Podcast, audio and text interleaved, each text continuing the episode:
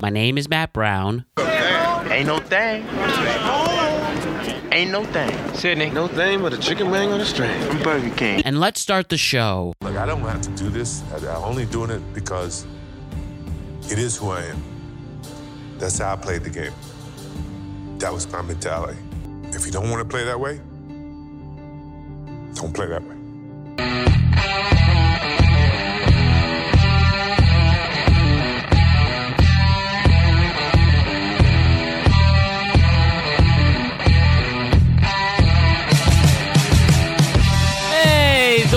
World is a better place because you are here to join us. My name is Matt Brown, and I am the host of the Productive Conversations podcast. How are we doing, everybody? So happy to have you. And as I said, this world is a better place because you are here to join us.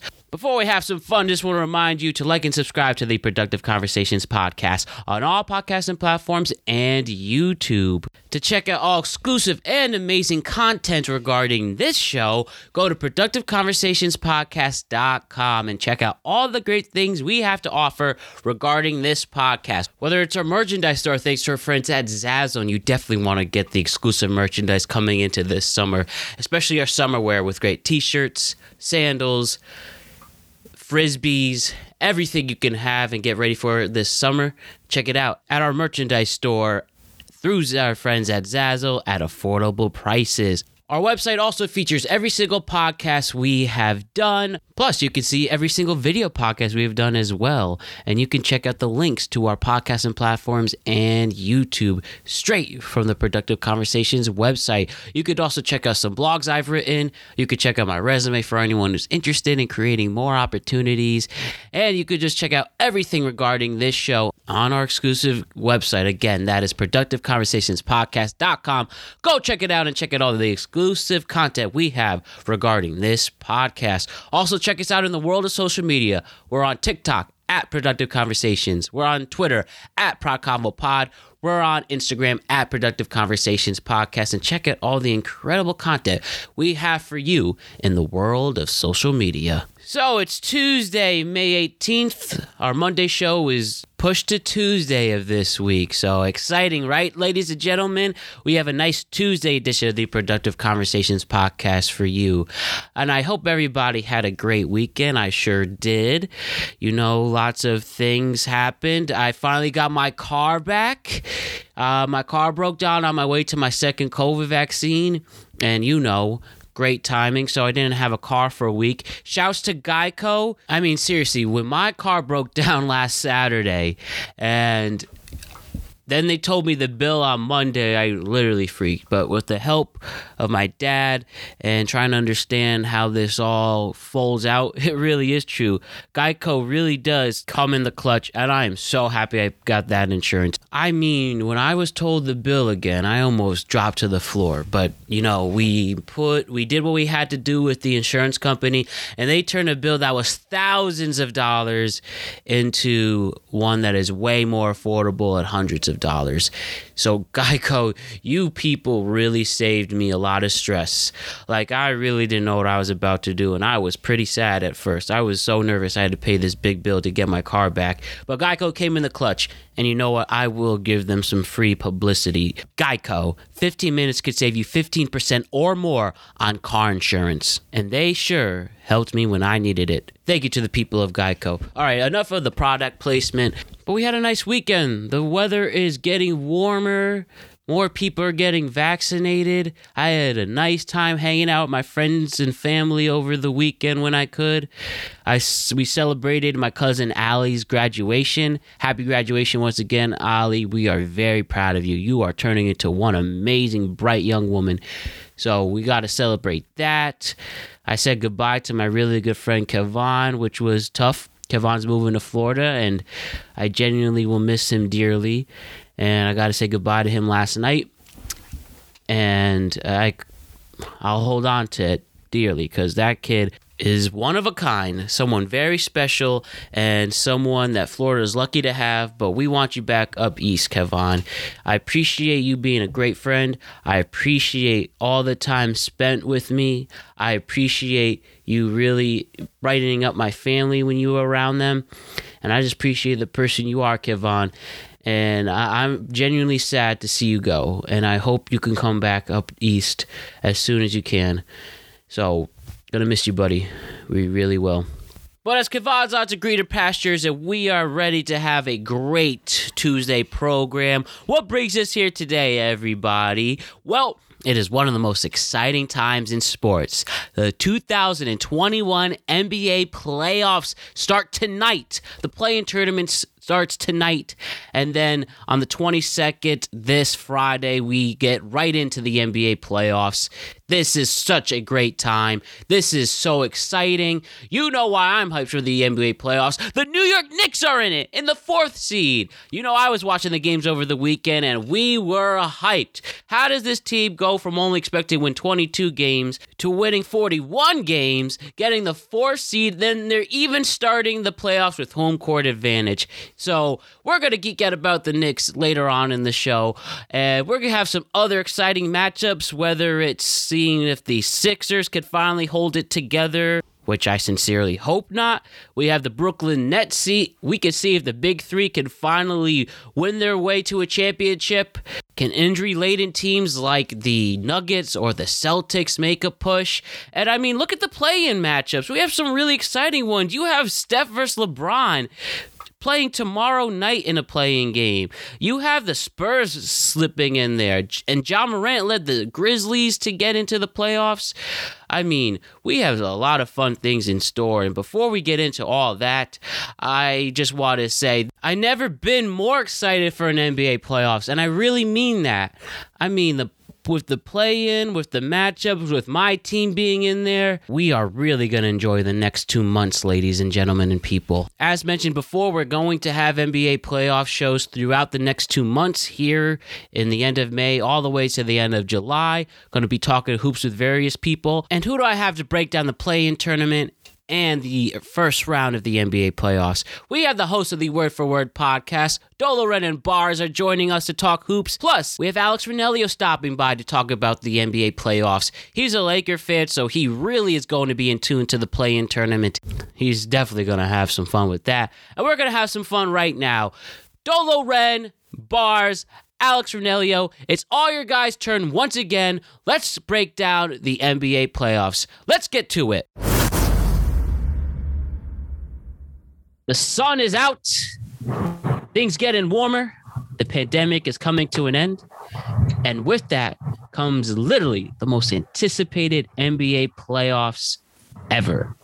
And we have, and yes, I said ever with how this thing's going. It's nice that there is not one clear winner, cutthroat winner. And I have three of the best Okay. to cover it and have fun together. And let's reflect and start the series of podcasts reflecting on the 2021 NBA playoffs. So first, we have Alex Ranelio coming back, back to back weeks for you. What's up, Alex? Yes, sir. Thanks for having me on, man. Excited for the playoffs. I'd love to hear what you guys have to say. Definitely. And then we have my great buddies, the hosts of the Word for Word podcast, Bars the God and Dolo Ren. What's up, gentlemen? You already know what it is. going on? What's going on, Matt? What's going on, Alex? What's going on, King Bars? Let's Back. do it.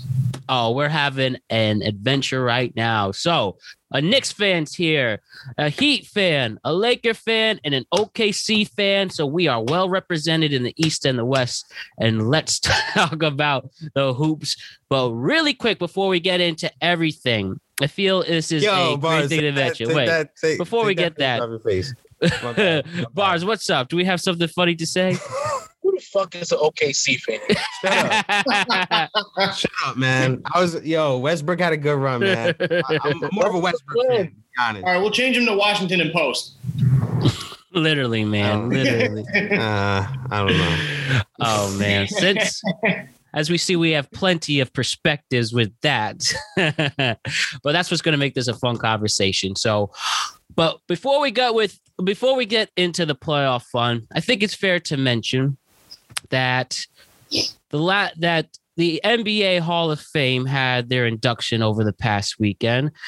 First, honoring the 2020 class, and it is a very special one for obvious reasons and especially for our generation. So we're all around the same age.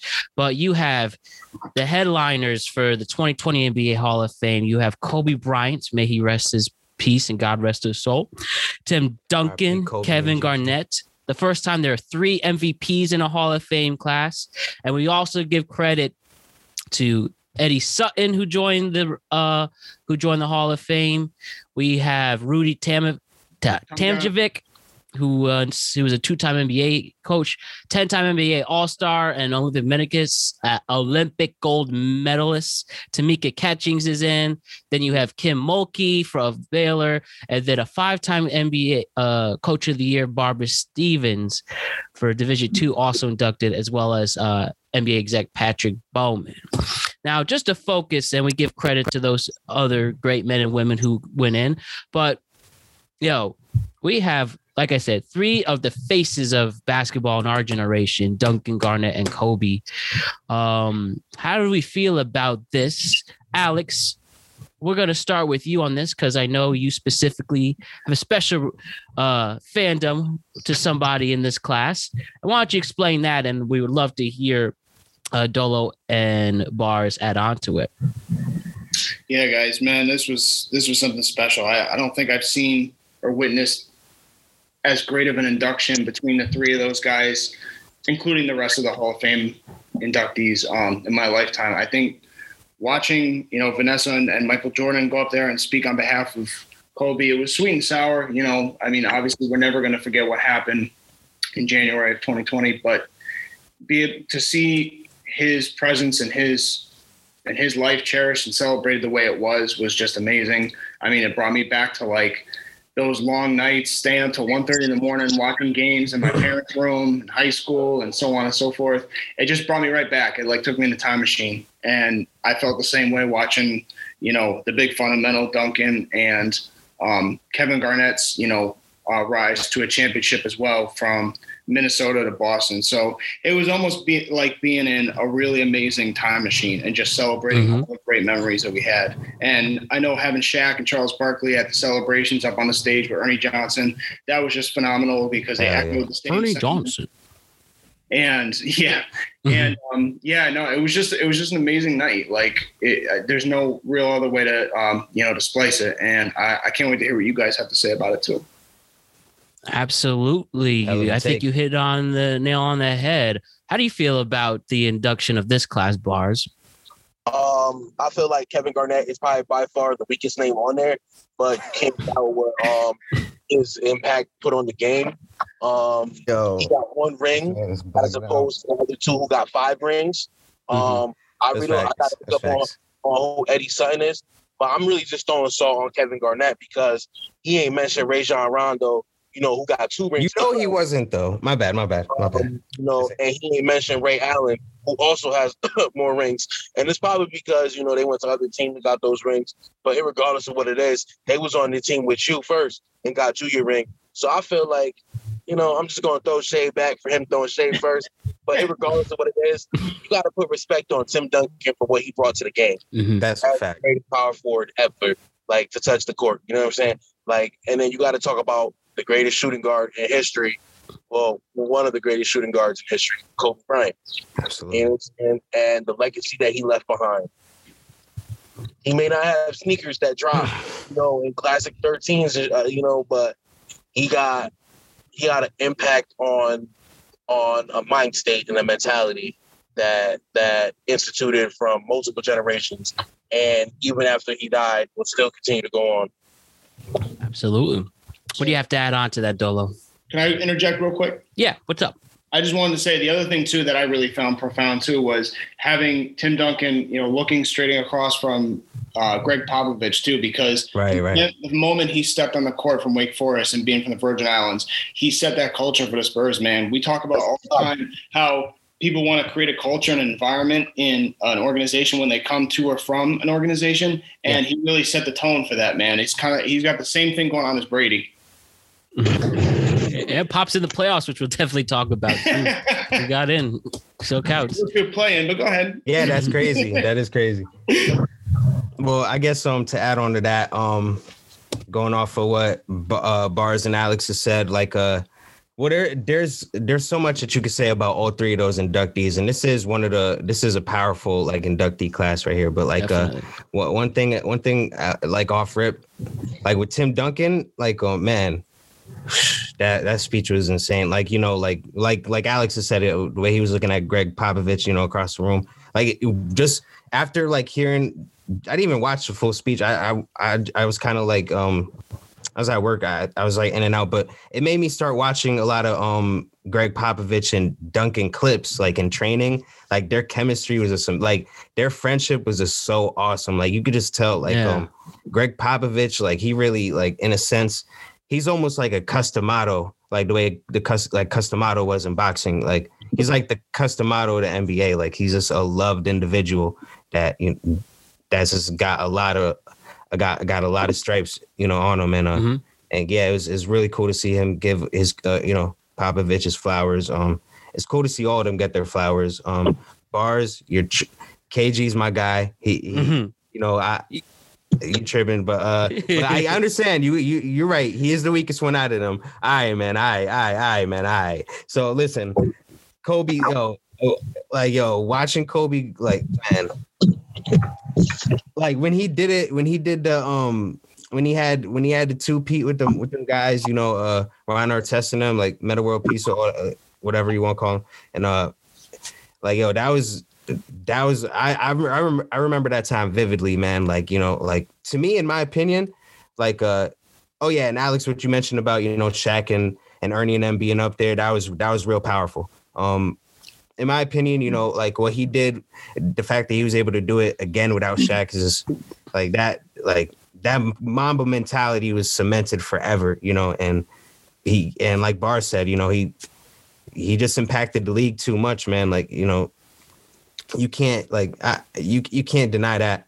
Um, I am in favor of like Kyrie said of uh, changing the logo to Kobe, um, the NBA logo to Kobe. Um, but yeah, overall, great. And I'm in favor of that as well. KG's a dog. I just want to put it in there. KG's a fucking dog. Um, he is kind of a LeBron hater. I'm not gonna lie, he is kind of a hater, but I love KG. I need you guys Um, give me one second. powerful inductee class, man. Yes, dude. You you said it right. And um I think that's the, the most important thing. Like I said, these guys were the face of a generation for basketball. And we'll always we'll never forget them. And it's gonna be a great time until then. And yeah, we'll just always have these guys forever. And then the other men and women who got in. And then also credit to they also announced the 2021 G inductees, which included people, big names like Paul Pierce, 10 time All Star, Chris Bosh at a finals MVP, an 11 time All Star. You have Bill Russell getting a second uh, induction for being the first black NBA coach ever. Then you have Ben Wallace, a great defensive player, and he won with the le- leading the Pistons to a championship. You also have Chris Webber. There's a little bit of surprise on that, to be Now, honest, but that's a, now, now that's going to be an, an, an inductee class to talk about right there. Yeah. Mhm. I'm al- just about done, but yeah, let's get into that real quick. We also have Jay Wright, who's obviously a big champion and for Nova. Yolanda Griffith, who have found success in the WNBA. Then we have um, also Lauren Jackson, another huge name in the WNBA world. But bars, elaborate more on why this induction class will be one to remember.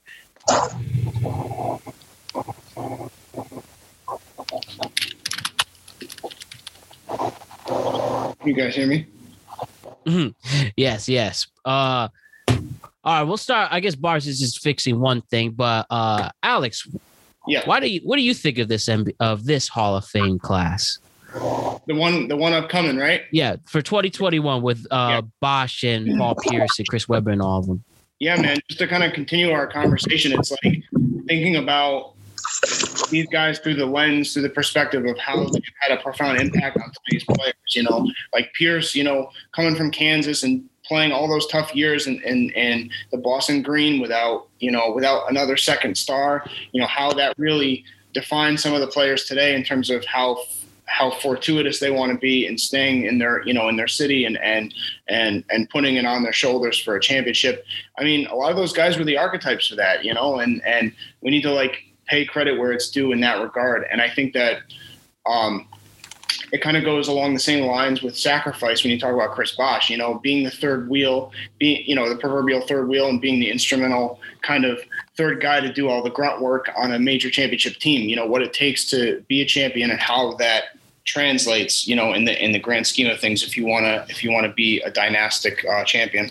Mm-hmm, mm-hmm. Right, right, right. Right, right. Bars, you had some funny, um, very powerful words to say about this class. I'd love to hear more about it. Tell us why this 2021 class is one to uh, ponder. Cecil, I think you on mute. It looked like Yeah, you are on mute. Just one second. Paul Pierce. Paul out. Pierce, Paul Pierce, um, he has a history of making real big shots, and then he has a history of making real big statements that are really false. And wow, you know what I'm Yo, um, Chris Webber, come on, Fab Five. You want to talk about starting the culture? The Fab Five started the culture.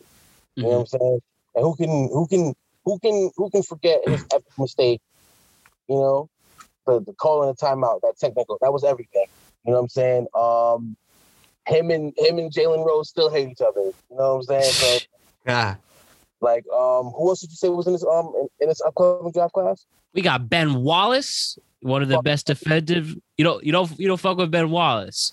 Tell me No. more why. What? Stop it! Wait, no, hold on. Fucking epic defender. He led. The Oh, oh, I thought you said you did it. My bad on that. he didn't lead the Pistons, but he helped the Pistons to a championship, and they damn near two peated. So it was like, come on. Oh yeah, I mean that was, team was class. I, that was actually my first NBA game. I saw that Pistons team with with Chauncey and Tayshaun Prince and Rasheed. Prince, Rip Hamilton, Mm-hmm. um, Darko was on that team, but I don't know if he was alive. But I know he was on that team. Um, Coached by Larry Brown. come on. Great, Uh, Larry Brown, man. SMU. It's definitely old Knicks coach. You who else? Who else? Allen Iverson's man. and like some of the other headlining names, Bill Russell again as the first uh, black NBA coach, obviously one of the greatest top Mount Rushmore of NBA players ever. Then you have um, Jay Wright, who led Nova to a lot of success. Then we have WNBA players Yolanda Griffith and Lauren Jackson, also part of this Okay. class. I don't. I won't front and act like I know any WNBA players. Know nothing about that. I don't think a lot Except of for, people um, do. except for uh Brittney Griner, um uh Deladova, that Deladova chick, um that new chick that they said was like the the, the Jordan, the female Jordan. Um Sabrina Iacono. who- who- Oh, that's that's um Kobe's protege. okay. And um damn yo, that that that um that white girl, bro. I don't know. I just know Taylor she's Stewart? fucking- Huh? Breanna Stewart. Yes. Yeah, up in Seattle, right? Fucking dirty. That's Mhm. all I know. That's all I know. Can I give a shout out to my girl Lisa Leslie for the Sparks? One of the first faces of the NBA, WNBA. Oh yeah, hmm yes sir. Oh yeah. So So you gotta shout out. You gotta shout out Reggie Miller's sister then too. You know what I'm saying? So, mhm. Carol, yep. so lots of fun things in store Oh. for this class. Real quick, real quick, finishing up. Um, Yep. uh, Bill Russell, the greatest. Uh, he Oh, played. He was the greatest. Uh, he coached. He was pretty good. Um, I forgot the other name, but yeah, like, yo, this this next class, we're gonna have something to talk about. This Mhm. current one, great two, legendary, mad MVPs, mad championships, all in one class. Like you can't you can't knock it. Um, historic on both sides. Absolutely, absolutely. So, Dolly, you have anything else to add about any of the Hall of Fame chat in this class? Well, I mean, anything that you know hasn't been said. I mean, other than what has been said, um, uh, I think it's a lot of, for the most part in today's culture. I think it's a few names. Most of the names, other than Paul Pierce, are kind of underappreciated in today's culture. Um, you don't hear much about Chris Webber, in, you know, in today's NBA, um, or you know, today's culture. Uh, and you know, Ben Wallace is a legendary player. Um, uh, the fact that Bill Russell is getting, you know, back in another one for being a head coach, that's something crazy. Like, you know, like it's yeah, it's a lot of underappreciated names there. Chris Bosh, like, and yeah, I'm, it's it's gonna be it's gonna be gonna be a good one. You know, glad to get Nate Flowers. You said Bosh? Oh, Yeah, Chris Bosh is in. hmm So, If it wasn't for that, yeah, in fact, He's shout not- out Chris Bosh. My fault, Alex. No, you good. I was just gonna say, um, if it wasn't for that that rare disease he has, he'd be still playing. That's, That's right. That's right. Well, we could check out. They're going to get inducted on the on September the 11th, 2021, and uh, check it out for there. So, all right, now let's get into the nitty gritty. The NBA playoffs start officially tomorrow. Today, today, the time of this recording, um, they are going to start May So, uh, the Uh, uh, 18th. the the plan. Yes, the play in. So we have the play in starting today, Tuesday the 18th. And then we have um as a time because we're recording the next day, that's why. So um Tuesday today, May 18th is the day the play-ins begin, and then on Friday the or Saturday the 22nd will be the actual first round of the NBA playoffs. So lots to take in lots to have fun. And before we get into this, let me explain how this works for the audience that doesn't know. So for the first time this year, instead of eight teams making the playoffs in the, each conference, it's now 10, where the first six guaranteed in the first round, then the seventh and eighth spots are up for grabs and they are competed in the play-in tournament style. The way it works, the seven and the eighth seed are playing. The winner of the seventh and eighth seeded games are going that the winner of that game is automatically the brand new seventh seed. Okay. So whether it's Celtics or Wizards or Lakers and Warriors, the winner of those two games are automatically going to be the seventh seed. Now, the loser of that game will play the winner of the nine and tenth matchup. Feel that? Nine and ten are playing. If you lose, you're out. If you win, you have to play another playing game in the nine and ten. That's either the Grizzlies and the Spurs for the West, or the Pacers and the Hornets for the East. And then those two will match up on Thursday or Friday, and they will play either, and they will win the new, uh, excuse me, and they will become the new eighth seed, and they will play the one seed. So we get that, understand? Yeah, For the most part. For the most part. Okay, great. Yeah, pretty much. Which is an right. interesting style. Exactly. So having fun with that, bringing more teams into it. But tell me, before we even get into it, how do we like the, this idea of playing matchups? Even a tad bit confusing, but once you get it, you get it. You think it's necessary. You like the other franchises getting a chance to see the game, see their team make a run. We like the play in. I personally do. I think it's cool. Um, even once you get out the confusion part, you know, any way to get um, more higher stake games in there is always fun. You guys uh into this as well? Is there anybody who's not into it? It should still be the one through eight. I'm I'm I'm down for this all the way. I'm down for this all the way because it's interesting. It's like it's it's a new it's a new style. I felt um playoffs was getting boring anyways, and it's just new. Yeah. Solid. You wanna go? Hmm? Solo, you want to go? Oh my bad. Yeah, okay. Yeah. I mean, for um for the most part, yeah, I like yeah, I really like it too. It does add a little bit of spice to it, you know. Um I know LeBron doesn't I, well, I don't know how he feels about it right now, as of right now, but he didn't like it very much uh, um in that press conference. Uh, but uh uh but I, I like it, yo. I like it. You know, it makes it competitive. You know, it gives. You know, one thing. I, one thing I want to say about it. I feel like if uh, the play-in concept was around when LeBron was playing on the Cavs in them younger years, you know, in them earlier years, like uh, I don't know. I I think that would have. I, I- I think it's, it might be a common sense kind of thing, but that would have shook up a lot of things. You know, like if this was around a, er, earlier, I, we would have been looking. I feel like we would have been looking at a different NBA. Right, right. I um I'm actually like I'm gonna play devil's advocate. I'm like very against the plan. I mean, from an entertainment perspective, like I understand it. It's more TV revenue. It's more money across the entire league. Adam Silver's done a great job promoting it, but it just seems like ideologically against kind of the competitive nature of the league. It's like you ha- okay, so for one game you have to recreate your entire season just to stay in within the last four seeds. And it kind of is a slap in the face of the teams that have, have done what they've done to secure the seven and eight seed. Like I I don't really think that you're going to have that much of a benefit, you know, having Indiana and Charlotte in the play-in, and where it's lackluster of stars besides the top four or five seeds. So I just don't, I don't really understand it from that Hey. perspective, from a competitive standpoint. Let me. Can I chime in? Yeah, go ahead. From a, com- com- I disagree. From a competitive, from a competitive standpoint, I feel like it's the best. Con- consider, consider this, right? Consider this.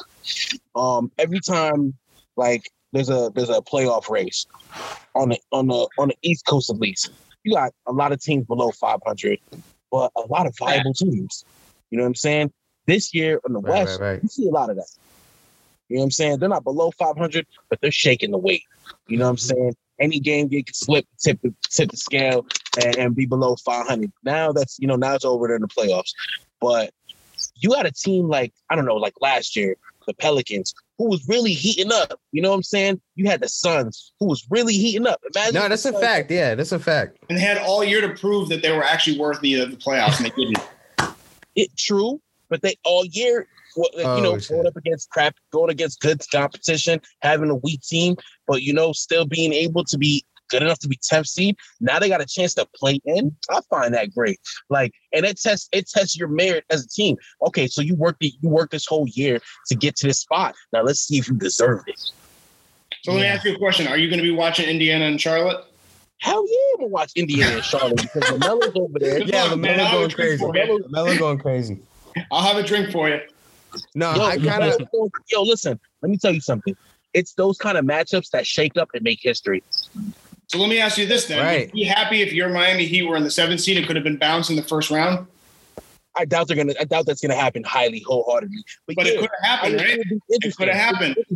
It could happen. It could happen. The Knicks could get knocked out by Atlanta. Hmm. Like, At least they're not playing for a play-in. hey, listen. At least they're playing for a chance to play. That's competitive. Yeah, I have to also agree with Bars on this because it gives you the incentive to go have the best season you can. It's not Right, like right. this just showed up.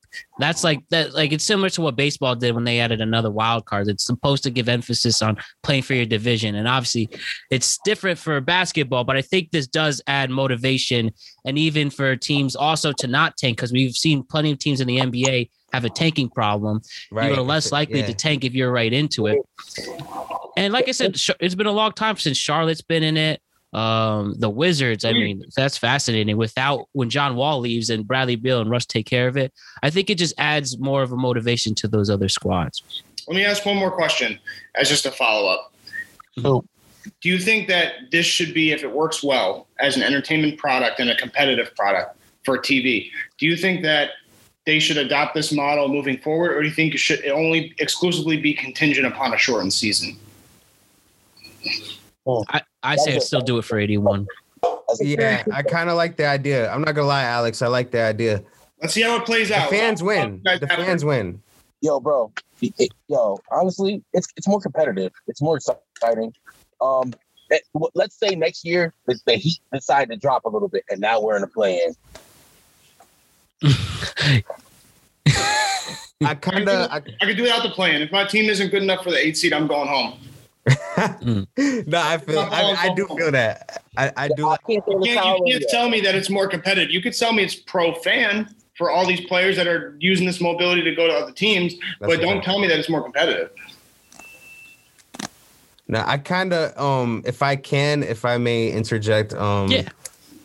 I kind of want to make a cross reference to you know that kind of relates to my wealth of knowledge in combat sports, and it's kind of something that it's kind of more mainstream. Um, I think it's a pretty good example. Um, with uh, Conor McGregor, right? Um, and there's a lot of you know he kind of he kind of did the Floyd Mayweather thing. What Floyd Mayweather did was um he would beat he would beat certain guys in the in the and he would go up in a in the weight class. He would beat the most important guys, right? The top. He'd be like a top five guy. Then they give him the top two, then the top guy, and, then sometimes they just give him like one guy and then straight to the top guy, and then he would just move on to the next weight class. He wouldn't really he defended him a few times, but you know he didn't really. He was trying to move up in weight instead of defend him. And and the thing with Conor McGregor when he when he got the chance against Jose Aldo, um, the number one guy in the world, uh, you know, well, actually no. Let me let me give you the Eddie Alvarez example because he earned the Jose Aldo uh, title shot, but the Eddie Alvarez title shot was kind of people thought it was granted. Kind of like the same thing with the play on with the playing thing. It's almost like a granted um, opportunity to get in. A lot of people had a problem with it, but you know, and there's really two sides of the coin to that. But you know, the cross reference to this, it's like um, you know, eh, the way I look at it is, you know, yeah, Conor kind of got the shot, you know, and that, you know, a lot more guys should have got the shot. Like, uh, I believe Max Holloway was in that division. Um, there's a lot of people in that division. I'm not even going to say all that, but, uh, yeah, he got the shot. Maybe a little, maybe kind of got gifted it. But did you see what he did to Eddie Alvarez? You know what I'm saying? He he behind his head, you know, behind the back, poo poo, knocked him out in the second round. Like like he wasn't a top he wasn't a top contender, but he took the champion out in two rounds. You know what I'm saying? And the thing is, you can't say that Conor didn't earn it. You know, a lot of these teams are gonna earn it with the play-in. I feel, um, and it, like like you said, Alex, like regardless of whatever you whatever the take is, the fans win. The fans get to see. You know, I'm for that. I'm all, I'm good with that. So, And basketballs is arguably the best game for an uh, the best elimination style game for especially the fourth quarter. Nothing beats a last two minutes and two teams are going at it. So all in all, great points on both sides. And like I said, we're just winning because we get to talk about basketball. So with that, let's hop into it right Yo, now. Lakers and Warriors, though, like damn, like that's gonna be how you know Steph Curry. Listen, man. Before we before we get into anything, me me and Bars on the Word for Word podcast, um, which which we upload every week week or so. Um, Mhm. uh, we we talked about you know early predictions for the MVPs. You know, I just straight you know at the time I think there's like what what was this like a month and a half ago, Bars. We talked about it. I had Donovan Mitchell. We both had Donovan Mitchell as like our top dudes, you know, oh, our top picks. But I but right now, no, listen, Mitchell's injured and all that. Listen, we counted Steph Curry out only for the reason he wasn't winning. The team wasn't winning. I didn't count that. They clinched it. Yo, they mm-hmm. clinched the- the playing spot. Yo, I well, I don't know. I don't know. See, I think you did now. Nah, I think you flip flopping like a pancake now. Oh, boy. But You have to look at the tapes. Steph Curry got it. I'm sorry, yo. Steph Curry got it. now we Oh. need an eight seed. I don't talk. I don't want to talk. What I said. I. You got to win something. Hold on. No, I feel, you, I feel, I feel. you. Yeah, right, right, right. The planes got to. Yeah, they still got to. They still got to do business. Yo, Cecil, we can't hear you. Yeah, you're you're oh, Bro, muted. Can't hear you. Go ahead. Try again. Can't hear you. Mhm. I heard that. yeah, that's a fact. You got this, bars. You got this. You got this. Can you hear me Six- now? yeah, yeah, Yeah, yeah. we can yeah. hear a you. little bit. A little bit. But yes, before everything, we are gonna Little focus here: Warriors and Lakers. But you were saying bars. Listen, when I made this prediction, Steph Curry was in 10th seat. I was like, yo, all he got to do is win these games. And then he's going for his scoring title, so he's busting out points, dropping these points, winning these games. Nah, he wasn't in your list though. I'm like, eh. He wasn't in your list though. Oh, So that by so by that measure, we got to have Yeah. Bradley conversation then, right? Is that what we're doing? ordered. I said something Yeah, different. I- yo, I well, uh, that's a good point. Yo, Bradley Beal is a hell of a player though. Um, Bradley Beal, man, he can sit his old ass. He can sit his that his ass down. But by your criteria, he's doing the same thing Steph is doing. So why should he be in the MVP conversation? What what what seed is you feel he's doing the same thing as that Steph's been doing? I mean, well, They're the eight seed too. They're the same seed. Right, right, right, right, right. No, you're right in that aspect. And that's in that aspect. I just feel like um I just feel like Steph Curry just the way he took charge is really what it is for me. Um them, them, yo, without Steph, come on, man. Steph Curry's been having yo them 40 point games and you Without know, Clay, without Clay, that. you know, Draymond Green not exactly the same. You know, I mean, they got some young bucks, but like, yeah, I just this the way he took charge of the team really is what it is for me. That's the way I base the MVP criteria. But you, but you're right in, in a sense. In that in that sense, yes, they both clinched the AC AC spot, whatever. But yeah, you you're right in that sense. But Steph Curry just distinguished himself, you know, in a, in a different the way. eighth. They both clinched the eighth seed, all right, but he got Russell Westbrook dropping triple doubles every other fucking night. Like, you know what I'm Mm-hmm. saying? Like, he got help. Who like Andrew Wiggins is not even the former shell of who he used to be. Um, who else they got over there? Jordan Poole, Hey, bus. a, a pool of sweat. Like get the fuck out of here. Yo.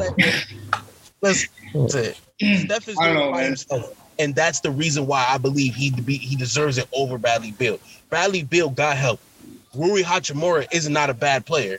You know what I'm saying? They got somewhat of a decent squad over there. Nah, that's a fact. Nah, Rui, he got that little nice highlight on AD. You need to lock that. shit. Oh no! Look at the Knicks. The Knicks had fucking nobodies over there, and all of a sudden they're fucking like what? The fourth seed? Like Fourth seed. Like, Well, Thibodeau did a great job this year. He should be coach of the year. Thibs. Thibs is the, yo. If Thibs is not coach of the year, Well, then who is it? needs- Literally. It's not even there's no question. Now Right. focusing on the matchup of the Lakers and Yes. Warriors now that we are here. And you know, give credit where credit's due because of the battle to get into this spot. You have the Warriors not coming out of nowhere to make this push. Then Alex, I know you don't want to hear this, but the Lakers had a tough second half of the year, but they are still in.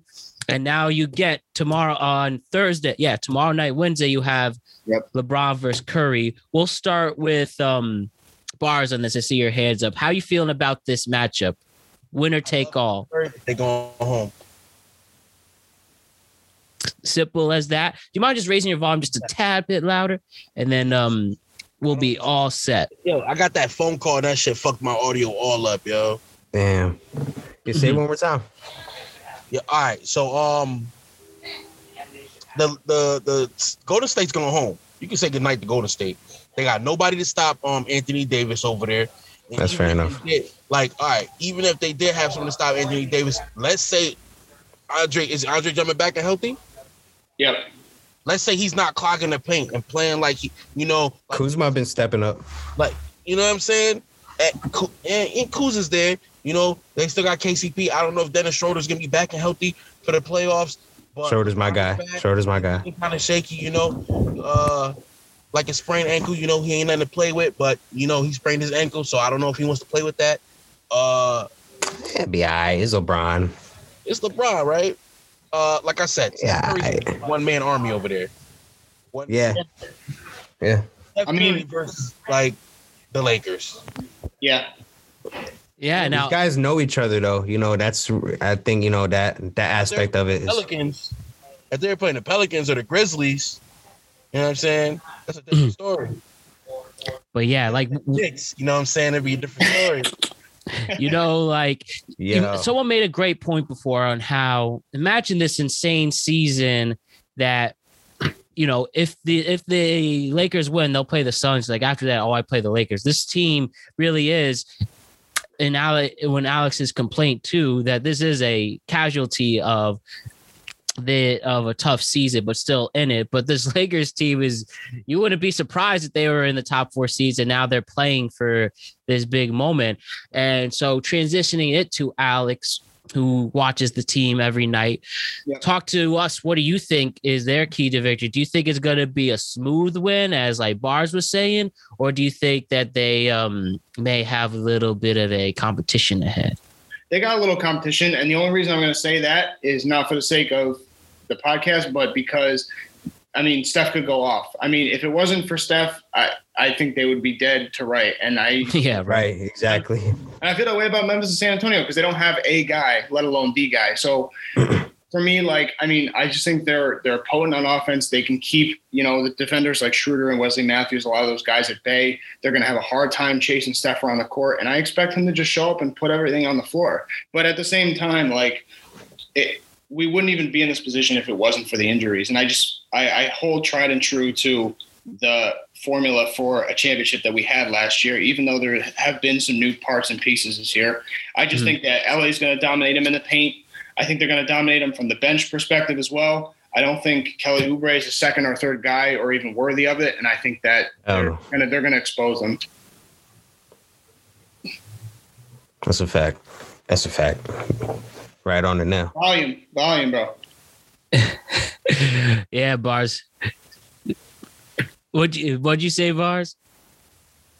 Add to your point, um, it who, who's Bradley Beal playing? Who's Bradley Beal playing in the play? Like who who's who are they? Boston. Do you think that Bradley Beal at any point could go off like Steph could go off? And, and They're dangerous. Money. They're dangerous offensively. They can't stop anybody. Can he go off like Steph though? no, of course he can't. Nobody, but nobody can go off like Steph. And that's why he's not in my MVP category. That's fine. If we want to talk MVP, we'll talk it later. I don't even have I don't even have Steph in the top three, so we'll talk about Still that. stuck on yo bars is stuck on that. We'll talk about it another time. I got, I got Yoke, CP3, and Embiid in the top three. Oh, he Hmm. said CP3. No one's got CP3. See, that's what I'm talking about. Really, bro? Chris they Paul's a hell of a point point guard.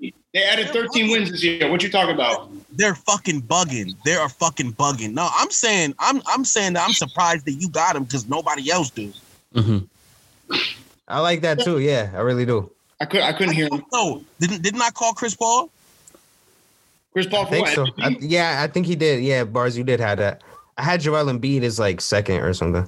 but the problem is everybody's been hurt except for those two guys. Right, right, right. On that list. Everybody's been hurt except for those two guys, though. That's the thing. And Jokic has been put unde- undeniable numbers. I mean, they've been four, Jokic been balling, yo. five and two without Jamal Murray. He's like the second best player on the team. He got slimmer and he work. He's working on everything. Yeah. Hell yeah. When when you're in the same conversation as Wilt Chamberlain for stats, you're doing something right as a center. Yeah, absolutely, yo. I, I really rock with what the Nuggets got going on. Like I said, shine the dark. The person that's stopping him You know what is, is AD, bro. That's a fact. hmm Yeah. So, bottom line, I think it think I think it shows that we all agree that the Lakers are going to be taking this, but we wouldn't be surprised if Curry just puts the team on his back, literally. I think he's gonna have an epic performance here. I think Curry's gonna go to fuck off, but he's not gonna win. He'll I think he'll go off if he's on that night, but I just don't think that LA uh, the Lakers are going to prevail. Hmm definitely. And uh, before we get into our next play in, we're going to talk about Grizzlies and Spurs. We're going to just get, take a quick break. We'll be right back. And we're back. Fixed all our technical difficulties as well. So let's continue the conversation. The next play in tournament to discuss here is the Grizzlies and the Spurs. So, one thing you did mention, Alex, is there's no real set huge number one go to for these two teams. Yep. Though Ja Morant is turning into something special, and then you have the DeMar DeRozan trying to lead a bunch of Spurs, which is, I mean, again, give it credit to Pop sipping in the playoffs there. So. What are some of the thoughts coming into this? Do we feel this is a chance for Ja Morant to really become a superstar um, and uh, getting the spotlight on prime time here? Do we feel Pop is so good he'll just somehow win this game? And again, the way it works, since it's a nine and 10 seed, whoever loses this game will be eliminated for good. And if we and we agreed that the Warriors are going to lose to the Lakers.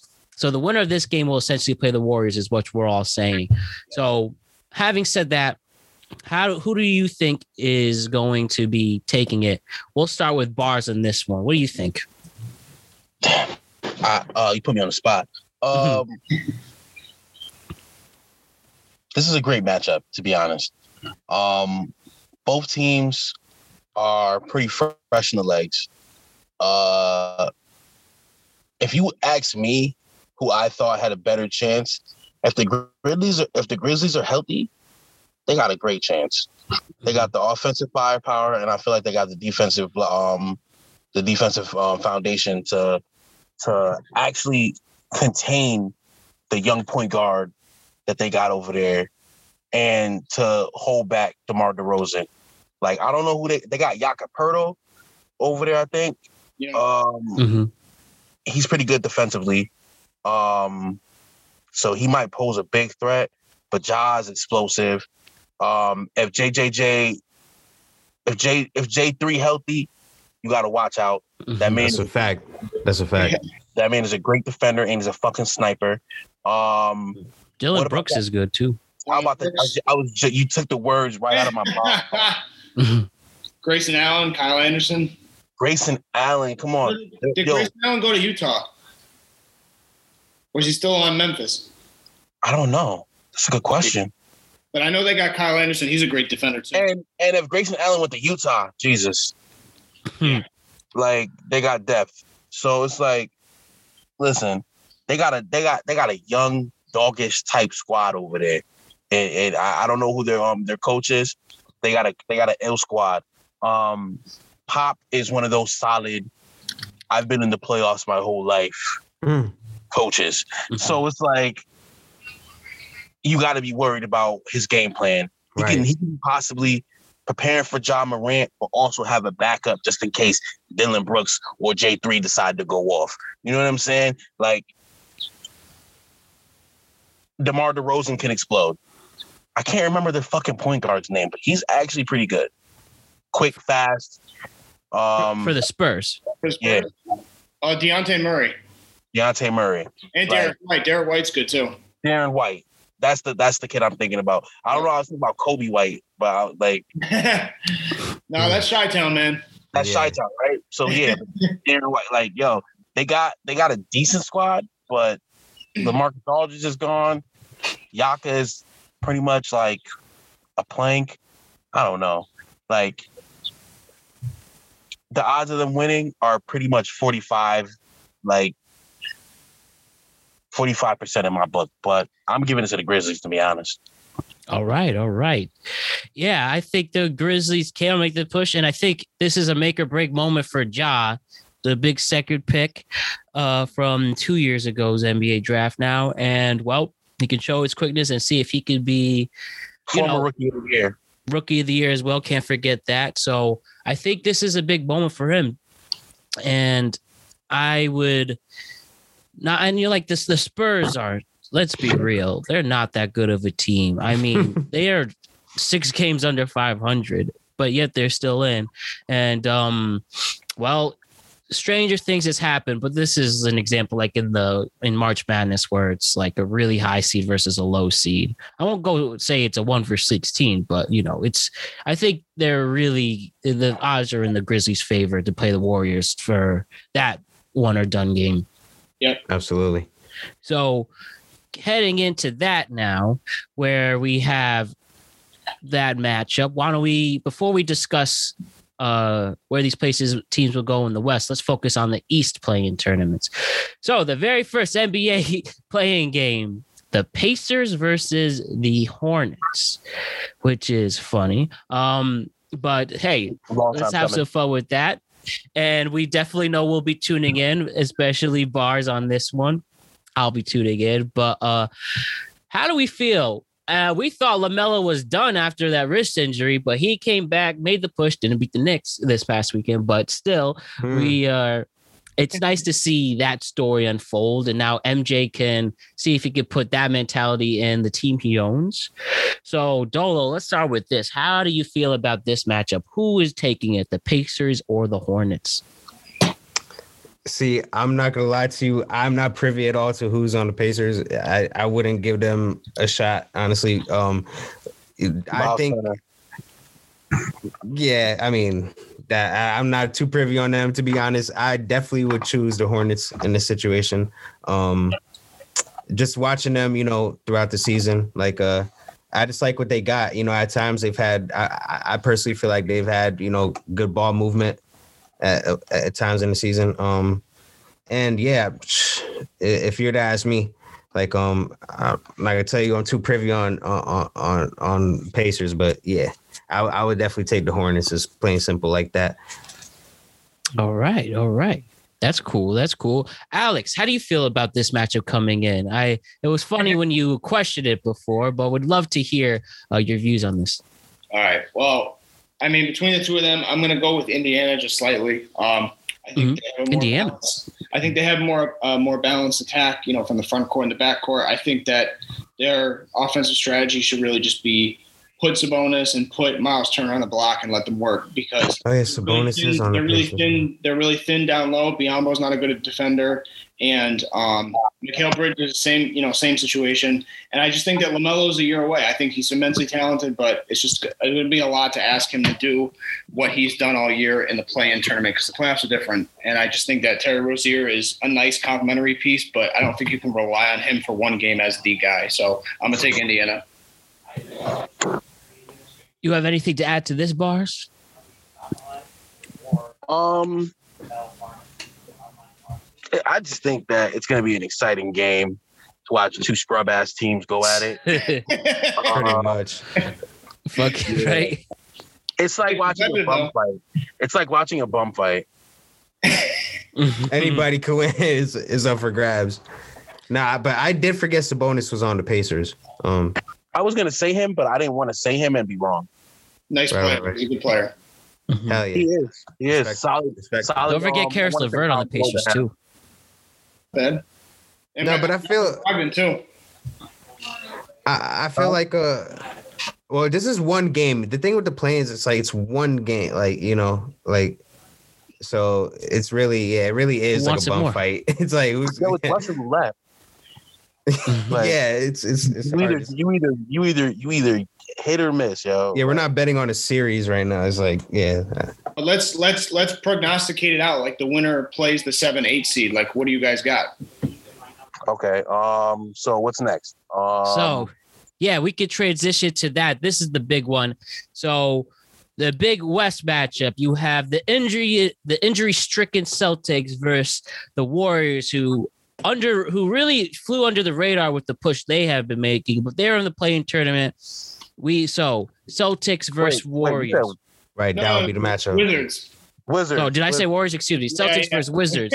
And um, Yo, fucked me all up. I was like, Oh, so huh? you're talking about the planes? Oh, oh, oh! I Yes. about- oh, I was Eastern Conference play the seven eight, Right, right, right, the right, right. Warriors and the Celtics. Listen, this Celtics team has collapsed. Major injuries. Losing Jaylen Brown is a huge, huge hole. I personally love it because you know Blow I hate up. the Celtics, and I'd be happy if they had to, you know, move out of Boston. But that's just me and my bias. But I think this Warrior team with Russ's push, Bradley Beal again with the uh, great debate of this podcast, Beal is Curry. It, all in all, he is still has a huge game in front of him, and they need to get out and finally win a game for that fan base who's been dying for something in uh, the Wizards. I think they have the best shot of beating the Celtics, and it really is because of the injuries that they've been stricken with. I think it'd be a whole different story if that wasn't the case. What's up, Bars? I got five words. Dunk on that nigga. Tatum. That's.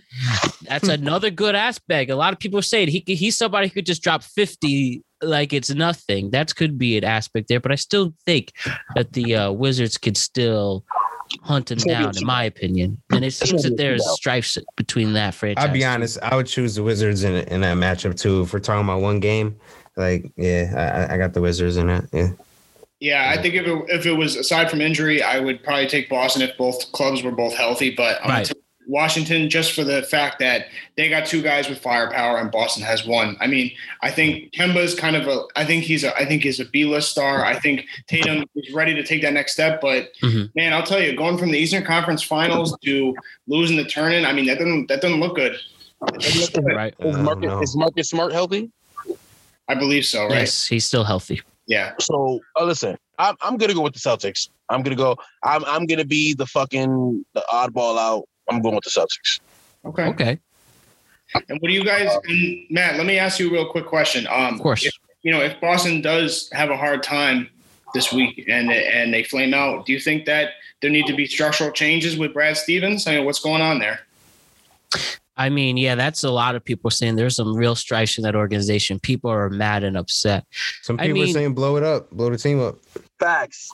Uh you know, I mean, I would love to see it because I have so I have so much respect for Brad Stevens, though he can't win the big game. That's another aspect. If he won the big game or even just won the East last year, that's one of the best coaches coaching right now, but he cannot win. And even in college, falling short of Final Four and stuff. So you know what?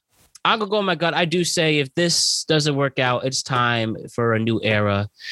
Uh now ways Brad. Jayson Tatum. And you know, we'll see if Tacko Fall can be the new face of the Celtics. or Oh, anything. God. But uh, yeah, I think Alex, to answer your question, it's time to restructure things if they cannot win this playing tournament because that is a very bad drop off, as you mentioned, I and agree. just underachieving on underachieving, bringing failing with Kyrie. Uh, Kemba somehow became a major superstar to just a mediocre, above average point guard. I think that says a lot with how the teams run and getting the the playmaking and balls. I I think uh, it's time for a new era. What's up, bars? You uh, what do you Shout out Kemba though, UConn legend. Definitely. He Definitely. failed. He failed with Kemba, Gordon Hayward, Jaylen Brown, Yep. um, uh, Dice. I Mhm. think Dice is a bum. Um, Montrezl um, Harrell. listen, he had a he had a fucking squad. I don't want to talk about it. The man had a fucking squad, and he's fucking and he's fucking it up. Like think I haven't like I haven't seen such tomfoolery since the the Grizzlies being in the fucking playoffs ten years straight and never making it nowhere. Like I this think- is bullshit. Like I think too, there's something to be said about college coaches and what their ceiling is, what their capacity to win a playoff series or a championship is. Because you look at a lot of the great coaches of all time, you know, they've been able to manage egos, and Brad Stevens hasn't shown an ability to do that. So I think that a lot of these college Especially coaches, Kyrie. while they can be consistently successful, they have a small, a, a lower ceiling, and we saw it with Billy Donovan too. he hit the nail on the head. He hit the nail on the he hit the nail on the fucking head. We saw it with Billy Donovan. Yo, what are you talking about? Hey, yo, and let's take it to football. We seen it with fucking Chip Kelly, trash ass. Like Yo, Well, at least we're agreeing on something. word. and that's what we you know, there are. can't always be contention, you know? like And that's what makes this is making this a really good show is because we look at things differently. But we Okay, don't hate each other, unlike s- um, other politics stuff, though. so so yeah, it's not so, the Joe Budden podcast. All right. Right. So peep game. If the Celtics win, right, then they play the if the Hornets win, right? yes, Um, if the Celtics win this game, they will go on to be the seventh seed against the Nets. the Celtics might get sent home by the Hornets if that's the case, right? But if the Pacers win, right, the Pacers might send the Celtics home. That's crazy. That's that's wild, right? Why do I feel like Mhm. that? Since they got they got they got paint presence on the Pacers, Um, Matchups. And that like that's that's pretty much it. So um, let's switch it up again, right? Let's say the Wizards win. Yep.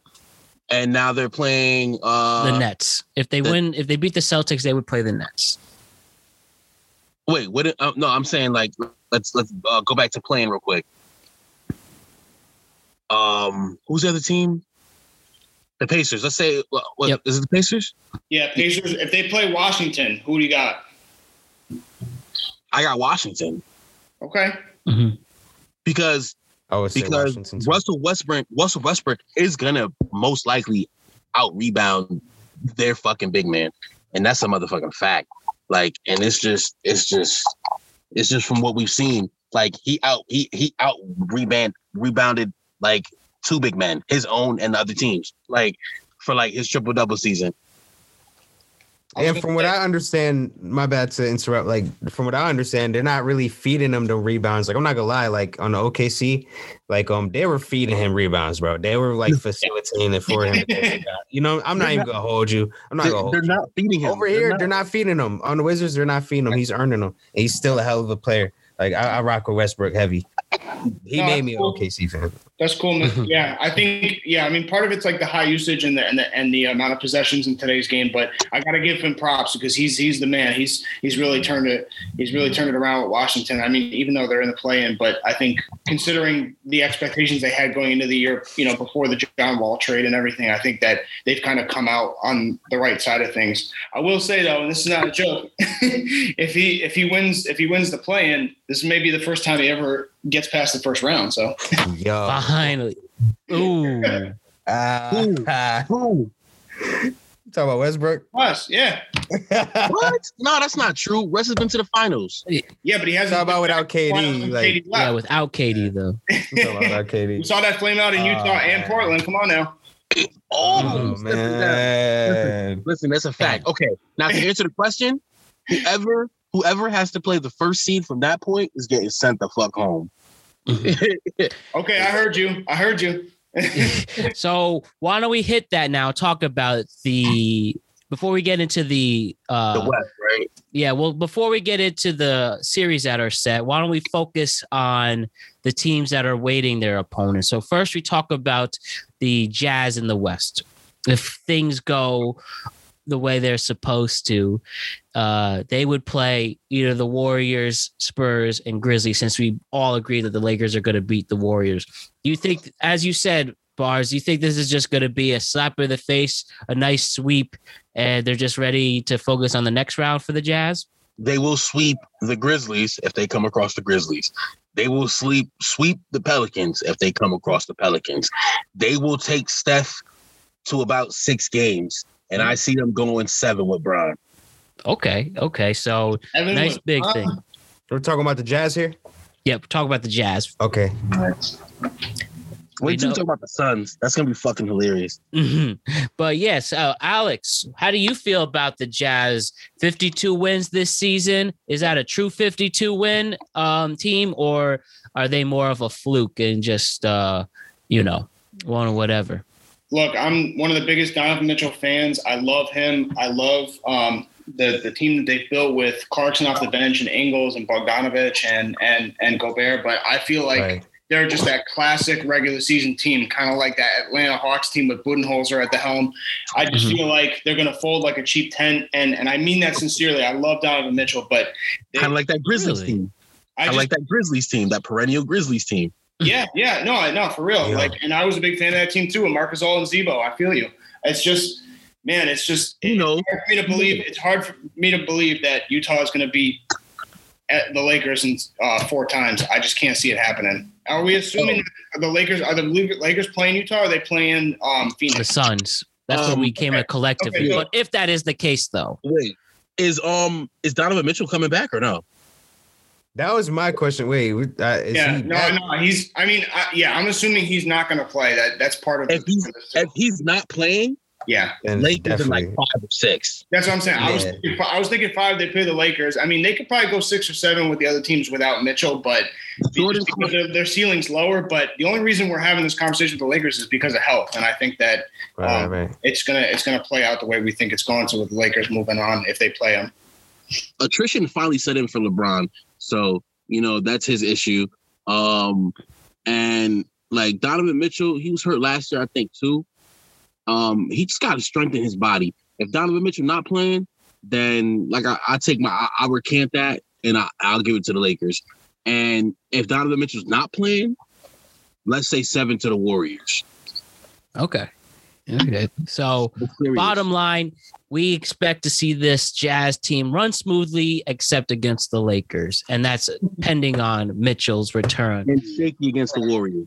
Okay, okay, fair, good, solid. Very Um, shaky. Yeah. yeah, uh, just looking at early reports, a lot of people think that he'd be ready for the playoffs, but I don't see any confirmation. So we'll just hope he has a speedy recovery and we can have some fun because bottom line, I think we can all agree you're definitely not winning the West without Donovan Mitchell. Is that fair? to say? That's Wait. fair. You ain't winning the first round without Donovan Mitchell unless you're playing those three teams. Yeah. And so- Donovan Mitchell has a history of sending great players home. Oh yeah, look at what happened in the bubble last year.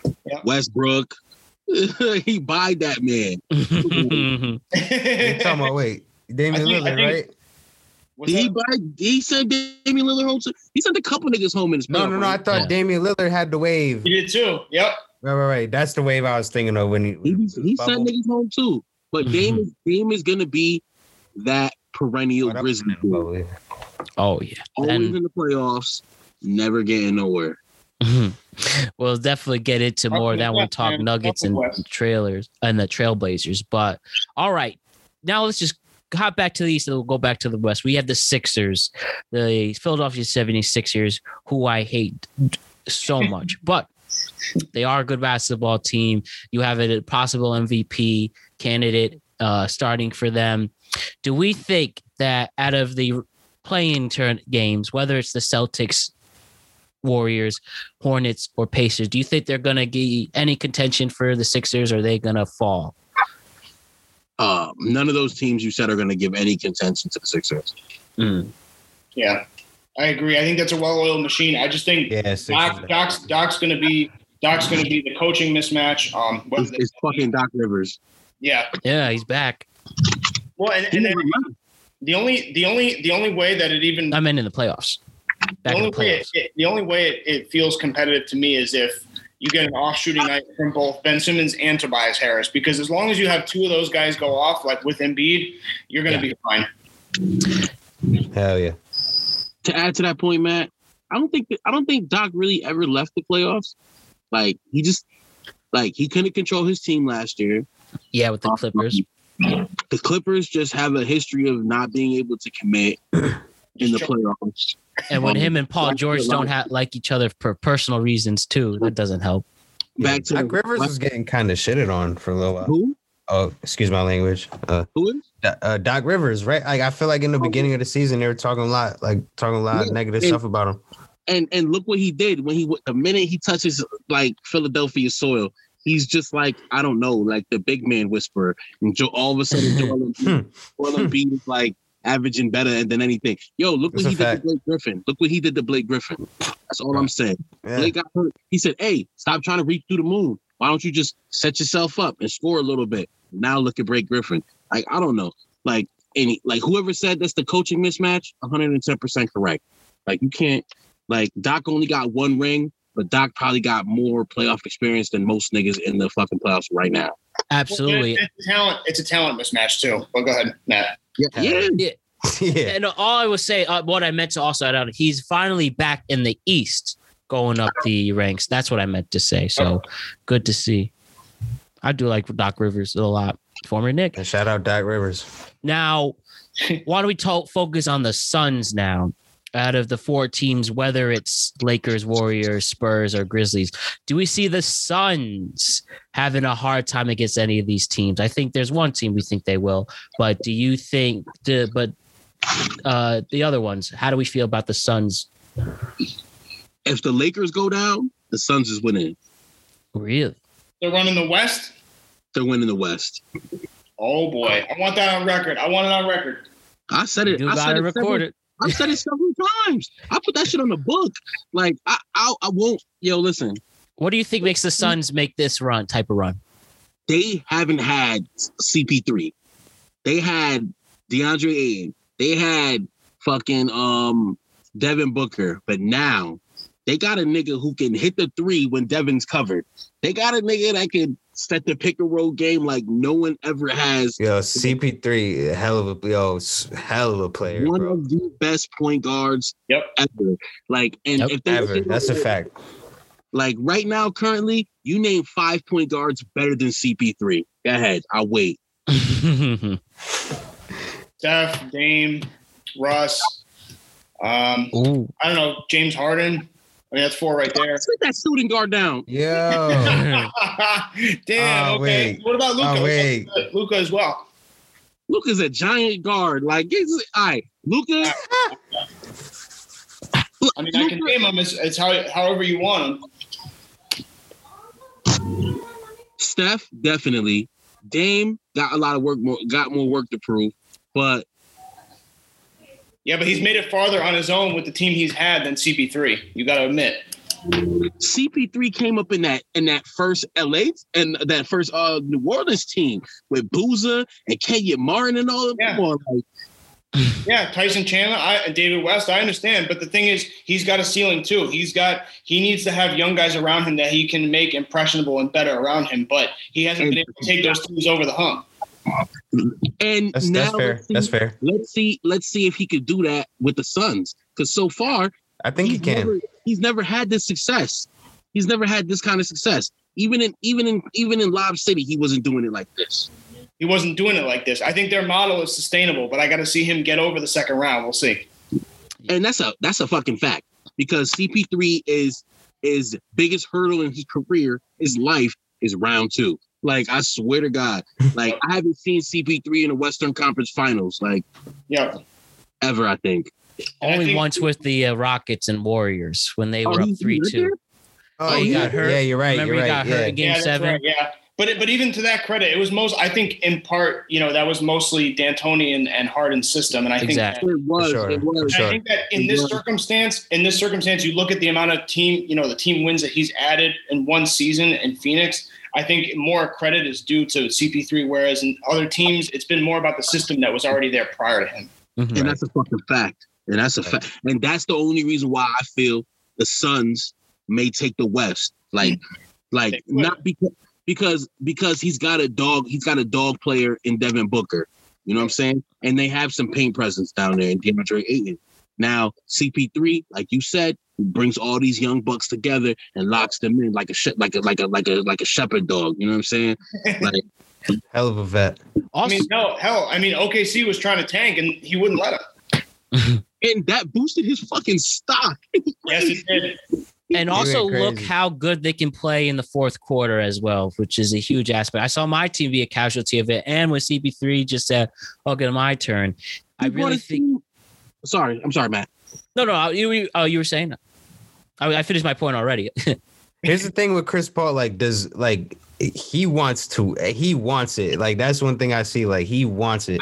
I think that makes it. I think that makes a big difference as well. but you will say, I think if we, as we mainly, pre- one thing we did agree on as a whole is that the Lakers can win the seventh seed. And if you can knock out the Lakers and LeBron, win that series, that's a major step in the right direction because really you don't have as hard of a competition after that. I mean, who knows what, if the Clippers or Mavs can make a run, but, uh, and we, Like, Clippers, if the Clippers stop ducking us, I think Ah, that's a huge that's i mean what's a bigger first round than that and we know the history with cp3 and lebron as you don't want well it. You don't want it. it will be nice entertainment All right. it was looking crazy. Absolutely. So next let's talk i really want to i just want to let it out on this one guys. The brooklyn nets. The second seed in the east.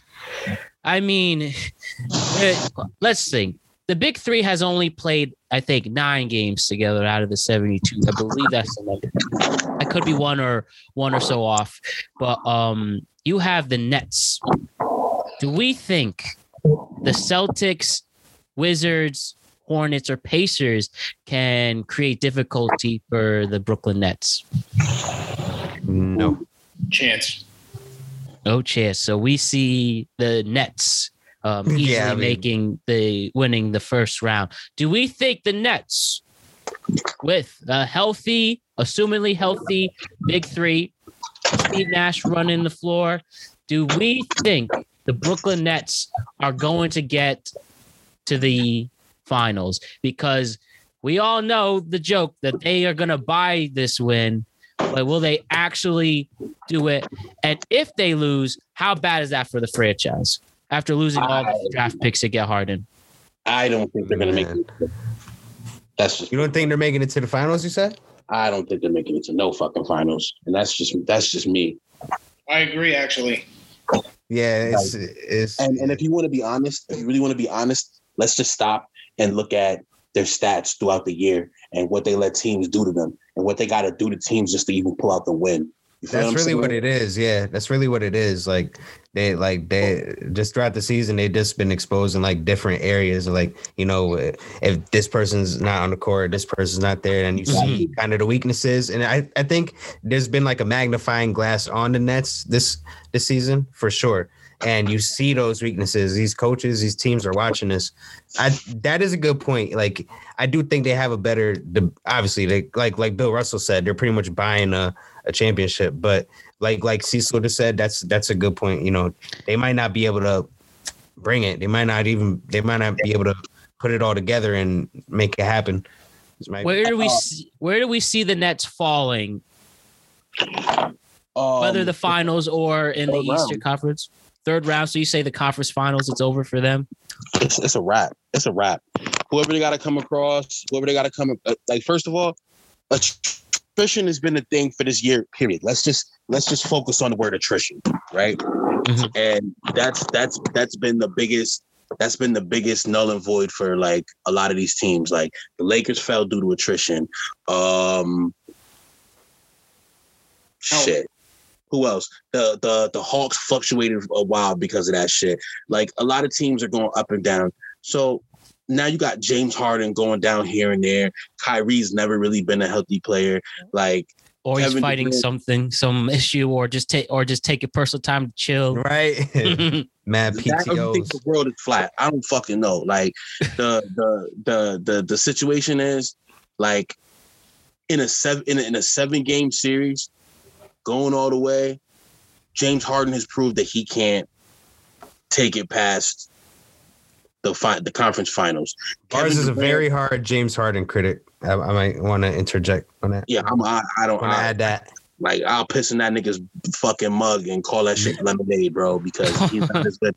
He's not as good as the praise that he constantly gets. Yeah, he's good when he has the ball for like I don't know, like there's 24 seconds on the shot clock, 18 of those seconds. Okay, like like you, you feel what I'm saying? Like aside from that, like they built this team that has no fucking chemistry together.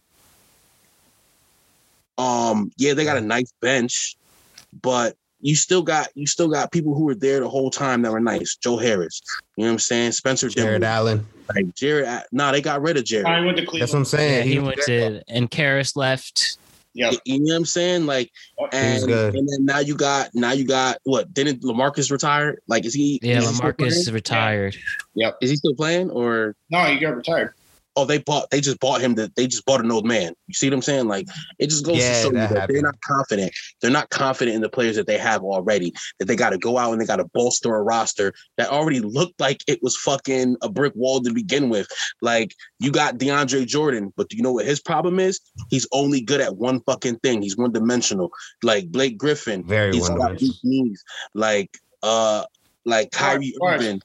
Bars. That that kind of goes to that goes to my point about this this argument too. Is that I think they can get past the first round, but when they go up against Milwaukee or Miami, it's going to be about situational basketball. And let's be honest, Steve Nash is a first time coach, and and no, no, no, for real. And and you know he he needs to instill in these guys what their role is. I don't think they know what their roles or their identity is. And I don't think Steve Nash knows what he's doing too. Yeah, I really don't. Have you heard his post game conferences? up a hun- no, but you can't give up 150 points a night and win because you're not going to be on every night shooting the ball. So I think that Yeah. we're going to be very, very vulnerable against Milwaukee or Miami. That's the thing. What is, what does Steve Nash know how to win? An MVP. That's it. Yeah. And, and it's arguable that Shaq could have got that that year. Yep. So do we? Let's be real. So do we think Nets not Nets get knocked out this season in particular? The franchise is going to get devastated. They're gonna get clippered. They're gonna get clippered. Yeah, they won't be able to put it together. And remember, with no draft picks, Houston is going to be pretty good until the end of this decade with all the draft picks they get from the Nets, as what the the Celtics turn out to be in the KG and Paul Pierce trade. Like the this is it. This is do or die. This season in particular, or the Brooklyn Nets are going to be literally the biggest joke in the NBA, maybe the biggest joke in sports. Honestly, They're gonna be playing them clips of Kyrie And- throwing the same on the court. They, And they got a and they got a they got a lot because Doc Rivers just literally like like lost like after having a three lead. So like Mhm. they're gonna have to like they tanked. So they gotta Yes. they, This this this this team with the Brooklyn Nets is precedent setting setting because we've never seen a team thrown together on the fly with so little chemistry and actually succeeded at the highest level. So I think this is kind of like this is like a crossroads moment. No, no, no, for this is a crossroads moment with the all stars in our league. You know, it's either do or die. Can you buy a team or not? You know, can you? you buy guys a are team or not? my bad to interject, but uh, do you guys remember when uh LeBron tried to get uh D Wade and uh what happened, yo, with, with that Cavs team that that um Wade got there put- though. yeah, he was briefly there.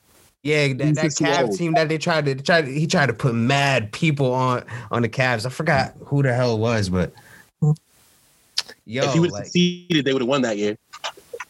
I mean, but y'all, you know what I'm talking about, right? I forgot what year. This, I think this is like the last year with the Cavs, or like, Um, yeah, I think so. Yeah, it was right before LA.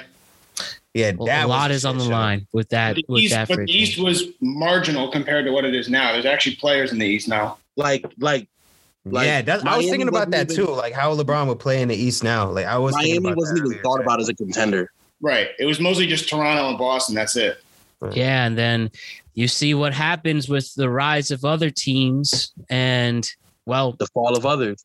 and and another thing too, it's just crazy, you know, being in the tri-state area, the Brooklyn Nets getting these huge names, and the Knicks are the real talk of the town, which you know we'll get into too. That just shows something, and um, I think a lot of people want to see this team fall. I certainly do because Do you still Um, like James Dolan? What do you think about James Dolan? we, when we get to the Knicks, I'll definitely Yeah. um, give you my thoughts on that. But what were you about to say, Bars?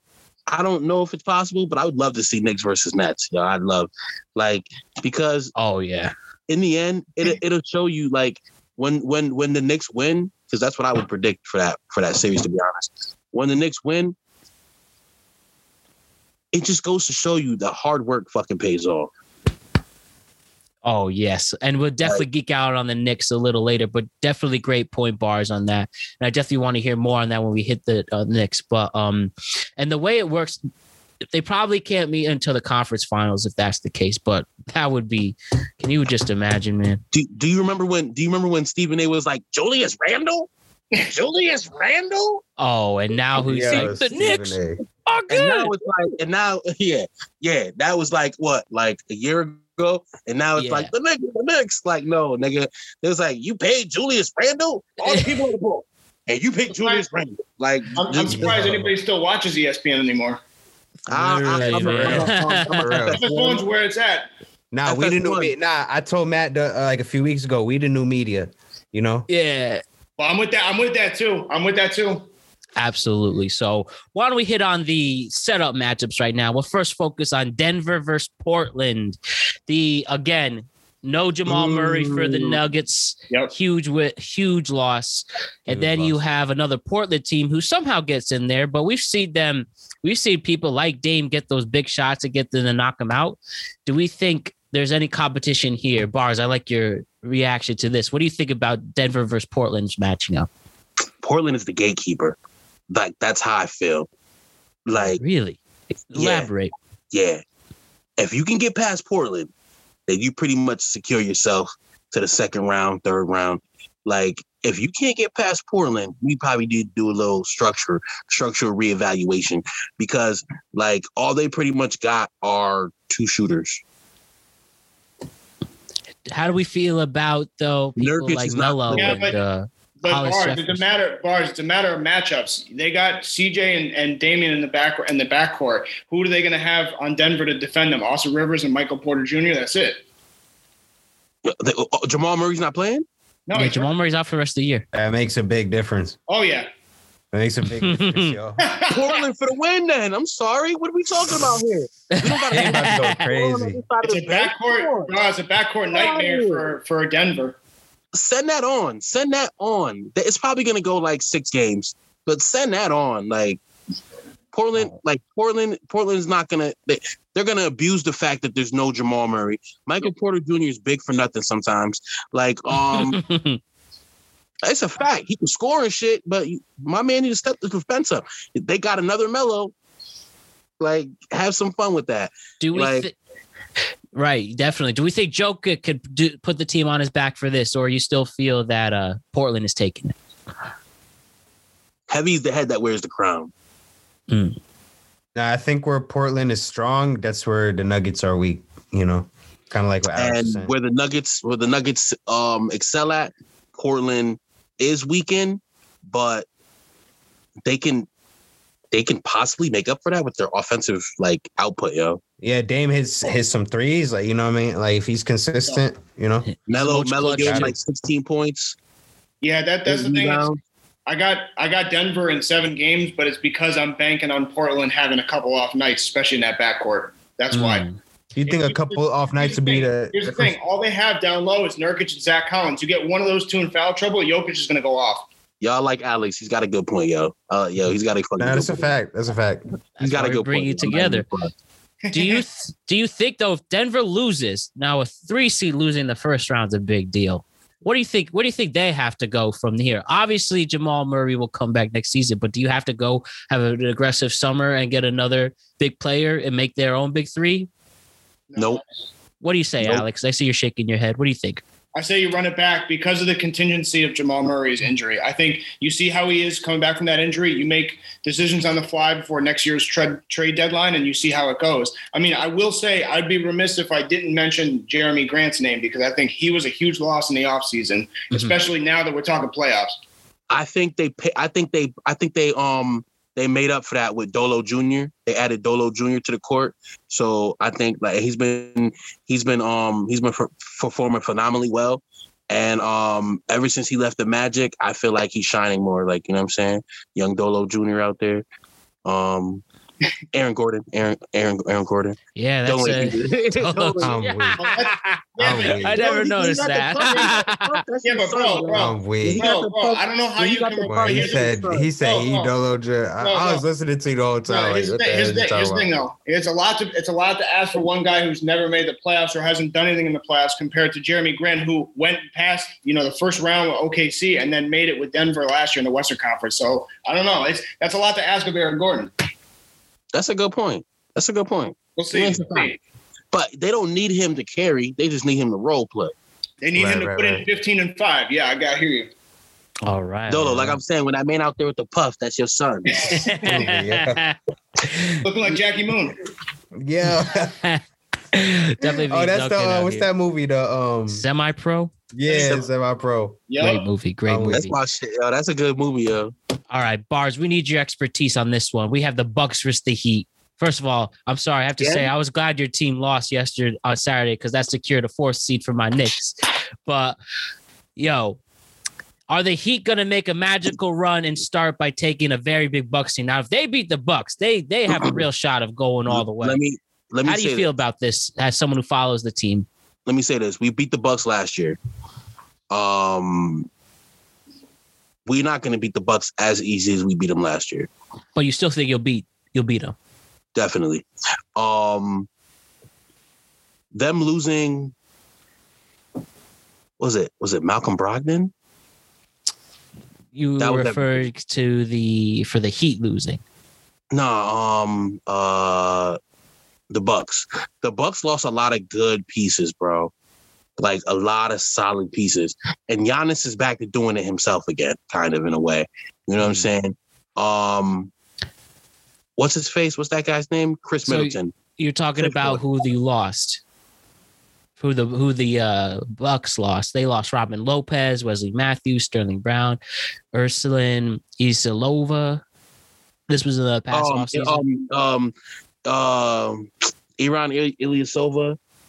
Uh, they they lost a they lost a they lost a point guard.